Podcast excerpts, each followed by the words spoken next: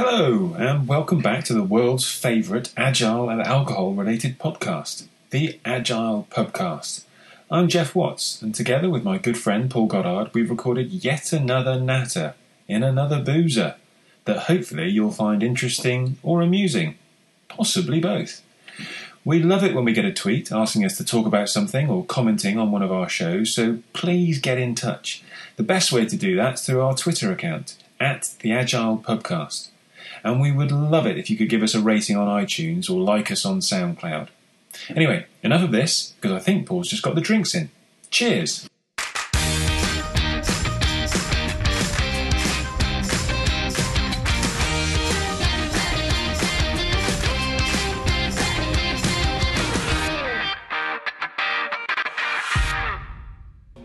Good afternoon. Hello, Geoff. Hello, Paul. Hello, everybody. Hello. We've uh, hit some pretty good uh, numbers on our listeners. I was about to say hello to anybody who's listening out there, but uh, there are some people. I'm getting stopped now and asked about the podcasts, which We did the other week, didn't we? Someone's did. t- relative stranger that Yeah. we met, and Yeah. uh, basically said, "Oh, you guys, you're the guys behind the podcast," and we are. well, We're becoming better known. yeah, getting and uh, well, yeah, which is great. So hello to everybody. Thank you for listening. Leave us some reviews, and uh, we'll be even easier to find. That, that's that's something I, I mentioned. Uh, so somebody asked me, why don't you publicise this podcast? Right. And my response was, well, I don't know how to publicise it. How do you publicise it? It's on iTunes, it's on SoundCloud. Yeah. Um, what, what else are we supposed to do? And he didn't really have an answer, but his point was, he, people, he regularly has conversations with people about what good podcasts to listen to. Right. And he mentioned ours to, to, to whoever he comes across, and everyone else says, what's that then? Like, Never heard of it. and I think if you if you search agile in iTunes, we don't really come up. But I Oh, think okay. that's prob- probably because we don't have any we don't have many ratings yet. So So we need some more ratings. yeah, get, get some comments. ratings, get your friends on it.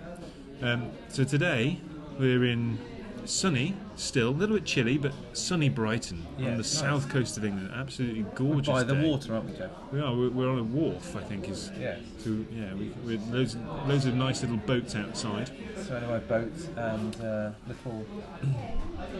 Yeah. They're a little wharf off the marina, so the sea is not visible right now, but we're, we can see water, um, and the sea is very close. And we're we're in a very uh, appropriately named pub. The Mariners, No, the Master Mariner. the Master Mariner, that's it. Yes, New, they had alliteration. Alliteration Yes. sells me. As soon as I see alliteration, I'm, I'm sold. Lots of um, what do they call it? Wooden beams Yep. in the roof. Yeah, it looks like a house that you know shouldn't really be standing, but it is, Yeah. and probably has been for hundreds of years. but it feels very uh, Proper. maritime. Yeah, it? It maritime, feels- yeah. Sea, boats out the window. I can imagine us sitting here in sou'westers after, after a windy, blowy night on, on the sea, drinking ale. What are you drinking, Geoff? Well, yeah, I'm, I'm drinking um, a Wharf IPA, Local, local, local Sussex, ale. Sussex ale. Uh, I figure we're in a Wharf. I'll have a Wharf IPA. Yeah. It's it's local. It's British. Um, God save the Queen. it's very hoppy, quite citrusy. And if I was if I was to say slightly metallic, people would pretty much take that as a negative. But I'm not taking that as a negative. It's got a relatively nice. Are you enjoying it? taste. Are you enjoying yeah, it? Yeah, it's nice. Yeah, it I, I quite like it. Well, at least one of us is enjoying our drinks, Geoff. Well, I will introduce mine. I am drinking a bottled uh, cider here called Blind Pig. Now, this is from, it's a Bulmers bottle. I was hoping it would be something a bit more uh, niche than that, but it's not, it's mainstream. Um, and it's described as here cider of the night. In a small bottle, and it's uh, the flavour of this is whiskey, whiskey cider, whiskey, honey, and apple cider, and it's not good. well, good I'll- job. It's only a small bottle. I'll be so. completely honest with you. I'm going to drink it, uh, and I'm not going to enjoy it, but I'll, um, We'll I'll try and make it last for the 30 No, no, no. We'll get get that one down. Yeah, we'll get you one you enjoy before the end of the No, podcast. I'm, I'm not. I'm not a massive whiskey fan, as uh, Geoff knows, and this just tastes. It So, doesn't taste of cider. drink half of it, and I'll drink. I'll buy you a nice one that you do like. How about okay. that? That's a good deal. All right. So today's, I'm, I'm really excited about today's Oh, podcast. tell me we why. might, well, it might be misplaced excitement. We'll, we'll find out. But we've had a flood, uh, A flood? a metaphorical flood of, of I guess, contact from Really? from the outside world. Yeah, a number of emails have come in and messages with questions. So we've been asking for people to write in with, you know, questions and comments and topics for discussion. Yeah. mostly in vain. Yes. But um, recently we've had a, like I said, a metaphorical flood of responses. So I think we could we could touch on a couple of them today. Whether, Okay. whether we'll do them justice and, and give people what they want, I've no idea. But we can at least Yeah. give it a go. we don't know all the answers, Geoff. of Let's course be not. honest. Of course not. Let's be honest. We're not, not we're not that good. No. So um, so the first one comes from Andrew Andrew Rusling. It came in via email. yeah.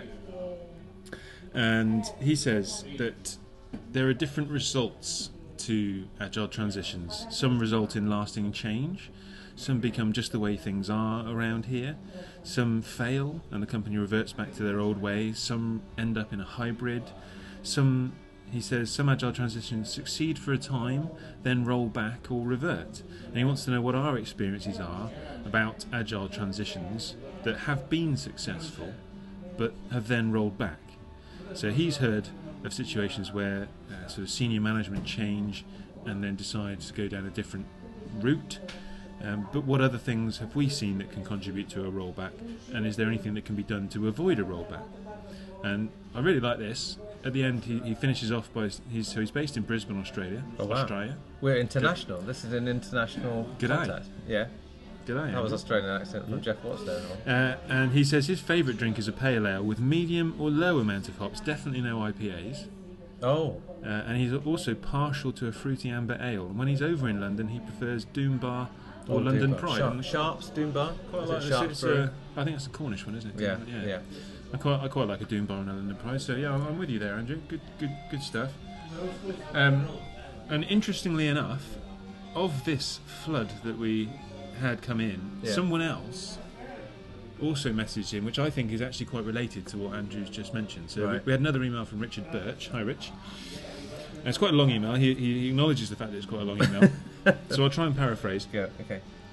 Um, he said, as a Scrum Master, how can you cope with the challenges that get presented when your organisation, which has so far been agile and been quite successful, suddenly implements what appears to be traditional governance? So you see, when I'm reading this, I can I can see what Andrew's, back what Andrew's saying ways. there. Yeah, he says we've been working really well. We've had external consultants come in who've had a look at what we're doing and have actually called out our agile delivery as a real core strength of the business. Yeah. Yet, uh, due to mergers and acquisitions and things, senior management have changed and decided to bring in PMO, uh, tr- traditional program management. Lots of project managers, a change board, design authority, th- these kinds of things, timesheets. And Yeah. things. So, what what does he suggest we do? Because he, although he's trying to look at these things positively, um, he's he's feeling a bit, um, I guess, in the middle. So maybe we could combine those.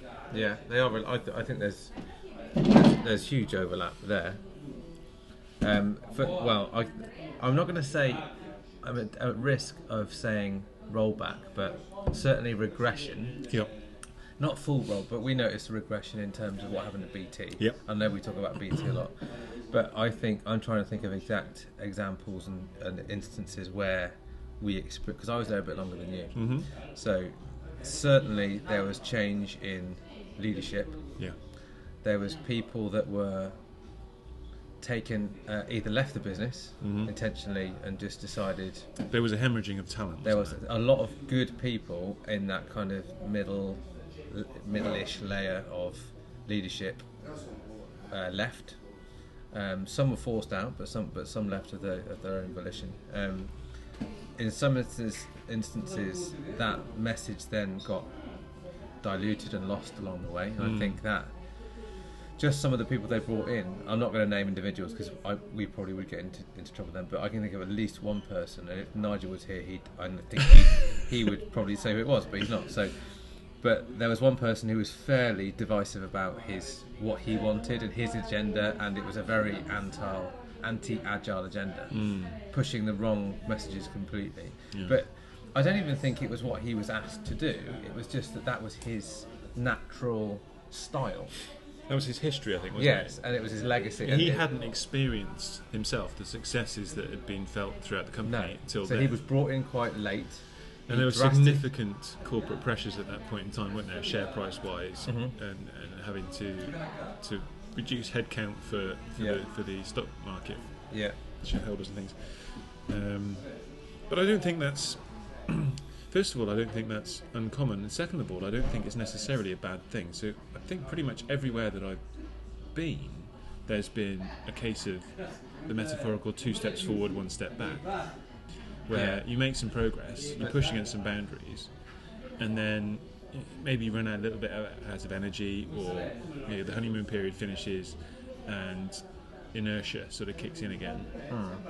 and pulls you back a little bit before you can gather your forces, gather your resources and energy, and, and go again. Yeah. And sometimes that would you use the word regression Yeah. rather than rollback. That sort of one step back can be quite useful in a sort of reminder, if you like, of all right, this is We're not there yet. yeah, we're not there yet, and actually, is where we are right now where we want to be? Probably not. Actually, where we were was pretty good. How can we get back to that? Yeah. Um, but I think for, for there is a risk though that for those people that are haven't got a huge amount of resilience. I think it's also patience. I think people get impatient. I, th- I think especially people, and I might be stereotyping here a little bit, but especially kind of that middle management, that senior leadership area, Yeah. there is a time pressure that they're probably measured on individually on results, yeah. and they don't generally have a lot a long time. That mm. honeymoon period isn't very long. No. So if they if pressure is being applied at their level, Yeah. that soon ripples down into the rest of the organisation. And these agile transformations probably take a lot longer. Well, we know that they take a lot longer than most people think, and most people are prepared for. Well, they take longer than the the career span Yes. of of that kind of of the role. leaders, yeah, and which is why one of the big learning points that we had at BT, and we've, I know you and I have both, and Nigel, Nigel not here, but uh, Nigel would say the same thing. Make a big point when talking to people who are trying to start a transition and, and, and get the wheels in motion is think about succession planning Yeah. really early. Yeah. You know, who who's who Putting do you right think people in yeah, place. who do you think is going to be taking this over from you? If you re- if it's really important for you to finish this job, Yeah. you won't be here to finish it. No. But who will? Uh, and obviously, that's not always in your hands as a leader. But thinking about those kinds of things Mm. is is one thing that, that can be done. Another interesting thing, um, so I'm comparing BT now to other companies that I would say are being more successful and not rolling back, not Okay. progressing. So that kind of succession planning, where companies have involved, and in fact, I think taking more of a view that the employees in a good company may well be lo- around longer than some in- individuals. True, kind of yeah. That workforce, trying to build an identity to the to their workforce and to their company and their company values. If you've got 50, 100, 200, 200 you know, 10,000 people living those values, less Yeah. of a pressure for one person to either drive it or derail it. Mm. So, and so, so the companies that I see doing well are trying to tie in more employee-led initiatives to their change, not not just driving it forward, but also retrospecting on where we are now and trying to you know, pull out the good and the bad. Yeah. We're doing. So, I think the whole idea of a um, a coalition, I think, and, and Nigel used to talk a lot about this, about Kotter's idea of change and that, and that, that kind of guiding coalition. I'm not so sure that it's maybe it's putting too too much stress and risk into or eggs into one basket of letting too few people do that. Maybe it's a wider has to be a wide, wider drive to get more. So I'm gonna I'm gonna, gonna try and pull us back because I think we're we're talking about what we're interested in rather than what, what they're asking. So the, the main questions I think were asked were what why what are what are the reasons for regression other than just management change Yeah, and what what can people in Scrum Master Agile Coach type roles do to perhaps halt that regression? I guess is, is the best way that I can memorise that question. Rem- remember the essence of that question. So let's take the first one first. What other reasons are there for regression? The first thing that jumps into my mind is trying to scale too quickly. right. So seeing that there's a, a bit of success, a bit of momentum, and then trying to How would, how would that manifest? What would a regression in that respect look like? What do you think would happen? that um, it's almost undermining the initial successes. So, okay, it looked all right to start with, but as soon as we started applying it to something bigger than just one team, then we found that we found its flaws. So we're not we're not going to bother with that that kind of thing.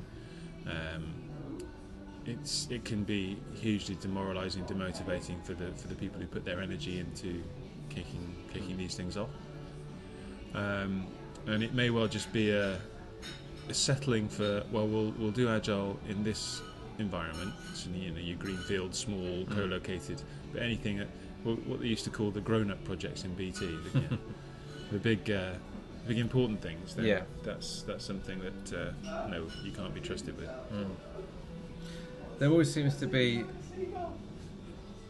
when it's that kind of just this once projects that Mm. you know, and I think the more of those that creep in, if you do it once, then you're more likely to do it again. Or can Yeah. You know? I know I know we're supposed to be doing it this way, but can't we just hmm you know? Isn't that what being agile is all about? Being able to change and, and, and people that are willing to perhaps compromise for just that one that Mm. one project. If, if almost that you have special, like I say, special cases. If, if everything's ideal, then we'll do it this way. But in the in the real world, Yeah. this is how we've got to do it actually. So Mm. people that then just playing lip service to that and um, under yeah, like I say, un- undermining a lot of the good work that, has been done. I would. I think you said something really, really I want to just bring out a little bit more clearly in the, the hemorrhaging of talent because I Mhm. think that's another reason why a lot of organisations do Yeah, regress. yeah, Now, I think BT's case is different to a lot of the cases now simply because of the state of the market, as it were. Oh, So yeah. At that point in time, a lot of the people in BT had who got their experience there Mm. were in high demand because there just wasn't anybody else No. around that companies could have. They were poached. yeah, Yeah. Now, um, there's a lot more people out there who have experience, and so it's not it's not the same kind of. But a lot of people realise that actually there are better organisations or different organisations out there. yeah. That's true. If if progress isn't fast enough or they don't feel valued enough in their organisation, Mm. uh, and I think a lot of the banks are finding this Right. Okay. that okay you may you may see a certain amount of effort and huge visible visible support and push for change and you know, we're going to bring in all these people and all these experts and put all this support behind it but if if those people don't see enough uh, tangible they're putting the money where the mouth is and actually making things really different then they're, they're mostly freelance contractors Yeah. that even if they're permanent employees they still view themselves as tangible uh, as, as freelance that they'll just go somewhere else Mm. Um, there's, there are so many places for them to go now and Mm. that, that whole adage of change your organisation or change your organisation Mm. I'm wondering actually, as I'm talking, and I'm just talking more and more, I actually think you see you mentioned about patience. Mm. I think historically with BT and, and a lot of the organisations that scaled too quickly, it was the organisation that wasn't patient enough. Mm. Now I'm wondering whether it's it's the individual. Whether actually now there are so many options out there, they think I'm not. I don't necessarily need to stay for the hard yards. I can But I think people, in some respects, at BT, some people got jumped off the ship because they thought the ship was going in the wrong direction, and they thought this, and the, the big, um, at that time, it was this isn't going to last. This is just a management technique. This is a fad. but there was a there was a long period. We're talking a couple of years yeah, where the ship was definitely going in the right direction, yeah, and they were still losing people. okay. Would you not agree with that? What years are we talking? Just give me years. I'm not very good with years. Okay. Let's say Are you still there? 2000. Yeah, Right. Okay. I think that that sort of around about the 2004, 5, 6 Yeah. time. Okay. I would imagine Mm. that, that that's when the, the company was still going in the right direction. Mm. Still had challenges, massive challenges, Mm. but they were they were still failing to keep hold of their people, Mm. and in some cases actively. Getting rid of them. Yeah. Just I wonder if, uh, on a complete aside, I'm trying to think of what other else causes rollbacks, and, and if I'm jumping around too much here, do tell me. I think just failing. Failing causes rollbacks. okay. So if it's, and we see this, I see this a lot, even in trainings that I do. As soon as something goes wrong, the instant response is to re- revert to type. Retreat. It's to, To yeah, it's to yeah, and it's that. There is, and it's the acceptance, and I don't think people are prepared for this. That things are going to go wrong. Things are probably going to get worse before they get better, Yeah. and people aren't resilient enough. Mm. I think people get scared, and I think when people get scared of something they don't know, it's easy to throw something away very quickly Mm. and then just think, "Wow, we weren't. It couldn't have been that bad before. Let's go back to what we were doing Hmm. before." Reverting to type, you sometimes consciously, sometimes subco- subconsciously. I think I think you're right. I do. I think that's natural. I think it's human nature to to a large degree. And I don't want to get too wistful here and too idealistic, but generally, there aren't that many people who feel a personal attachment to the company they work for. And gone are the days where you know you grew up, joined, had a massive That is affinity. true. Yeah, that's true. I think that's changed rapidly over the last 10, 15 years. And it's a little bit like um, I don't I don't want to use the sport thing, but it's, it is a bit like a manager manager comes in, a leader comes in. They have to mark their stamp. They have to make their mark Yeah. on something. Yeah, And the best way to make their mark on something is to change. So if you've got to do something differently to what was being done before, so if you've got something that's going along, let's say it's a sort of uh, immature promising yeah, agile instance, then they could come in and boost it. But then it was another leader that sowed those seeds, so Yeah. it's that other leader that's going to get the credit in, for that. ego, ego comes into it. Well, I- I don't know. I don't know whether it necessarily comes into it consciously, but I think if I'm a, you know, if I'm a CEO, CIO, CXO, uh, looking to build my CV, my resume, Mm. Then I, I want something substantial on there that I can put my name to. And if I'm just going to carry on something that somebody else has started, where's the credit going to go? yeah, Yeah, it's not going to be visionary, is it? I'm going to be. So, I think that short-termism, both at the, at the at the senior management executive level, but also at the at the ground floor level. You know, I remember back in 2005-6 working with investment banks, and it was it was pretty much common knowledge that you know two years was the max, and then you went somewhere else. Mm. No attachment to the company. No. Just go to another bank. just build your career. Just go to another yeah. company. A competitor. Yeah. Uh, There's just no. There's no loyalty or, or kind of sense of this is Do something. you think I- that's that's radically changed then in terms of how? I'm not old enough to know, No, but I wouldn't be surprised. but I know people that have been. Um, I, I put myself in this category, to, taking a safe job for the pension, for the for the long term. Or you can work for that company, BT, for the rest of your life and get paid off with a good pension. But Yeah. that there's no guarantees in that anymore. No. And a lot of my friends that took jobs in similar companies have all now gone and worked somewhere else. So it's not. There's no. I can't say that I ever took a safe option job wise. But you took. What made you choose BT then? I was unemployed. Oh, Um, and it sounded like a good option. So basically, I, I was, for those that don't know, I was I, I left university as a, as a with a degree in accountancy. I took a job as an accountant, and after three months, realised this wasn't for me, so quit. Mortgage to pay, no job to go to. Yeah. So looking around for a job, um, and that seemed like a, an interesting choice. mm, So we give it a try. mm. But yeah, um, so th- th- I guess those are some of the main reasons why it might roll back. What options does someone in a Scrum Master or Agile Coach position have when faced with that potential rollback slash regression? First of all, spot it, Okay, own it. own it. What do you mean? I mean, um, grow a pair, Geoff. no, I mean, um, I see a lot of Scrum Masters that will tell me in a training course, I know what's going wrong and I can Okay. see it, but So it's, it's they'll not say within my control. it's beyond my pay grade. yeah, yeah. So, and I think that again, maybe this is more of an organisational thing that some some Scrum Masters don't think that they have the authority, the the voice at the right part of the organisation. Well, they were say- never supposed to.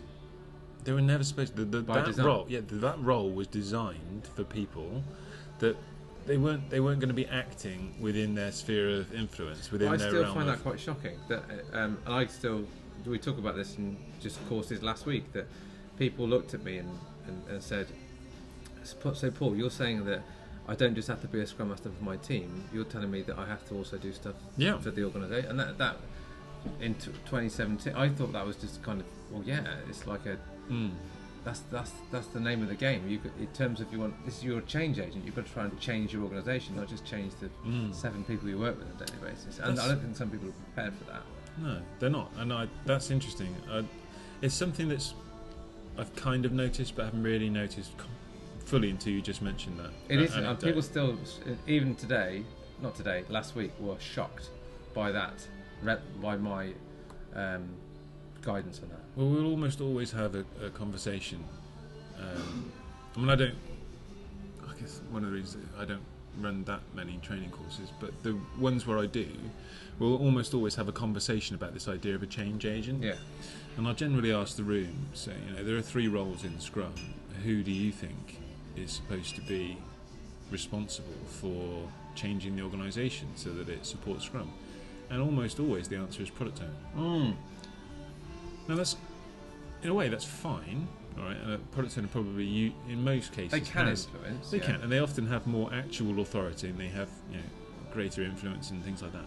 But the, the Scrum Master role was designed to be a change agent without authority. And Yeah. one of the main reasons for that is that's the message that we want to sh- send into the organisation. People should be changing things without authority. It's not Mm. Yeah. based on authority. Mm. It's based on something needs to happen. Let's make it happen.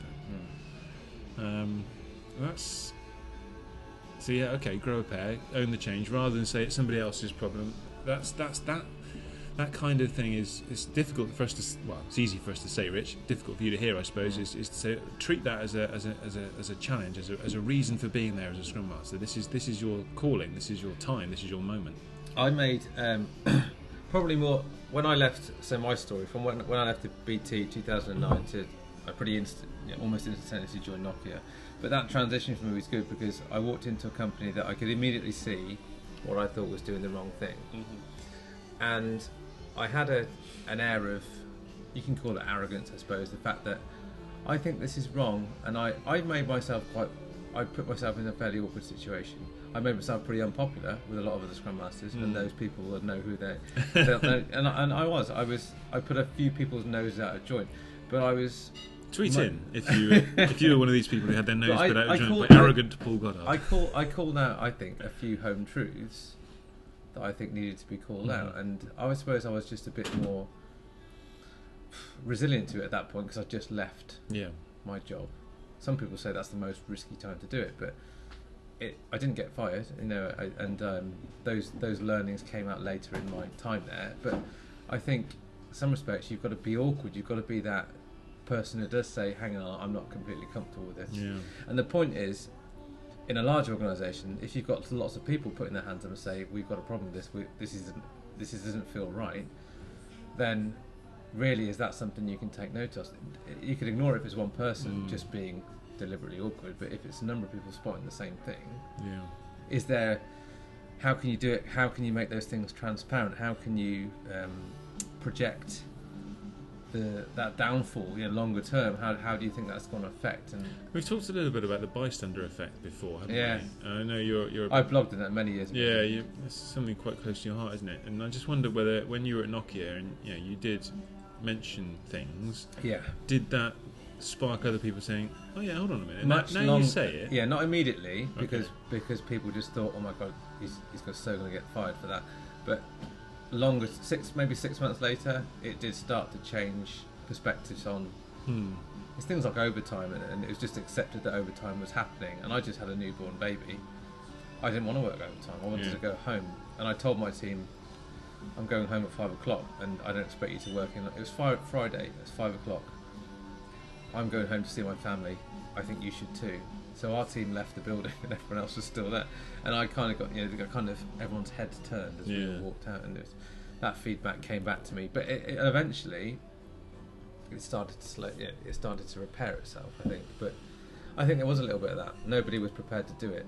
Okay. Socially, it wasn't accepted. Corporate, yeah, from a cultural thing, it wasn't accepted.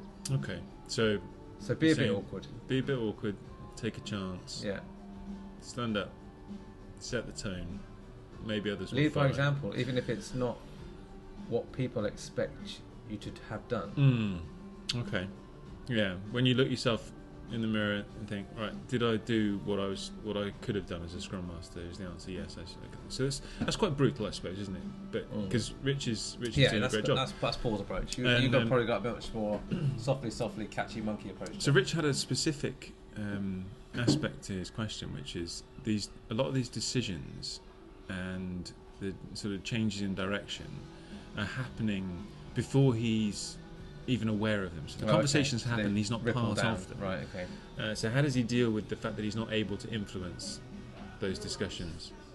Um, and I guess my, if I was going to take a, a very pure answer to that, it would be a case of the fact that as soon as you notice the fact that those kinds of decisions are happening and you're not part of them, is to try and get ahead of that, ahead of that curve. Yeah. Um, I used to talk about how you know, great Scrum Masters were really well networked. They knew how decisions were made, who was speaking to who, and of course that's difficult when, when things change. You have to you know real reorientate the landscape and draw a new map. But finding out who's who's part of them, um, and just genuinely that, that old networking thing, getting to know people, starting up conversations, building informal relationships. Maybe maybe you can get yourself invited to those meetings. Maybe you just happen to be there when it's happening. Maybe you get to speak to somebody before they go to those meetings. Mm. There's lots of sort of inf- informal and um, Water cooled conversations. yeah, sort of I guess political lobbying in a way. Mm. Um, find out who the influencers are and who influences the influencers. Battle mapping, Geoff. Battle mapping is a good tool for that. Yeah. Yeah. You might have to explain what that is for people that haven't read your book. Um, well, There's not many people that haven't read Geoff's book.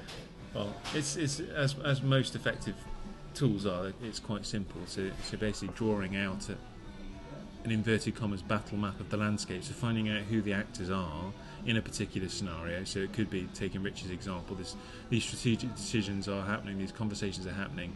So who's first of all who who's part of that discussion, and then who's around that? Who are the indirect influences? Who are the direct influences? How are they influenced? And finding out what the best way to approach it is, rather than necessarily going straight to the to the person who's chairing that meeting or organising that meeting. Maybe you know have a chat with somebody who's Mm. influencing somebody who's going to it, and different ways of approaching um, this kind of influencing approach within the organisation.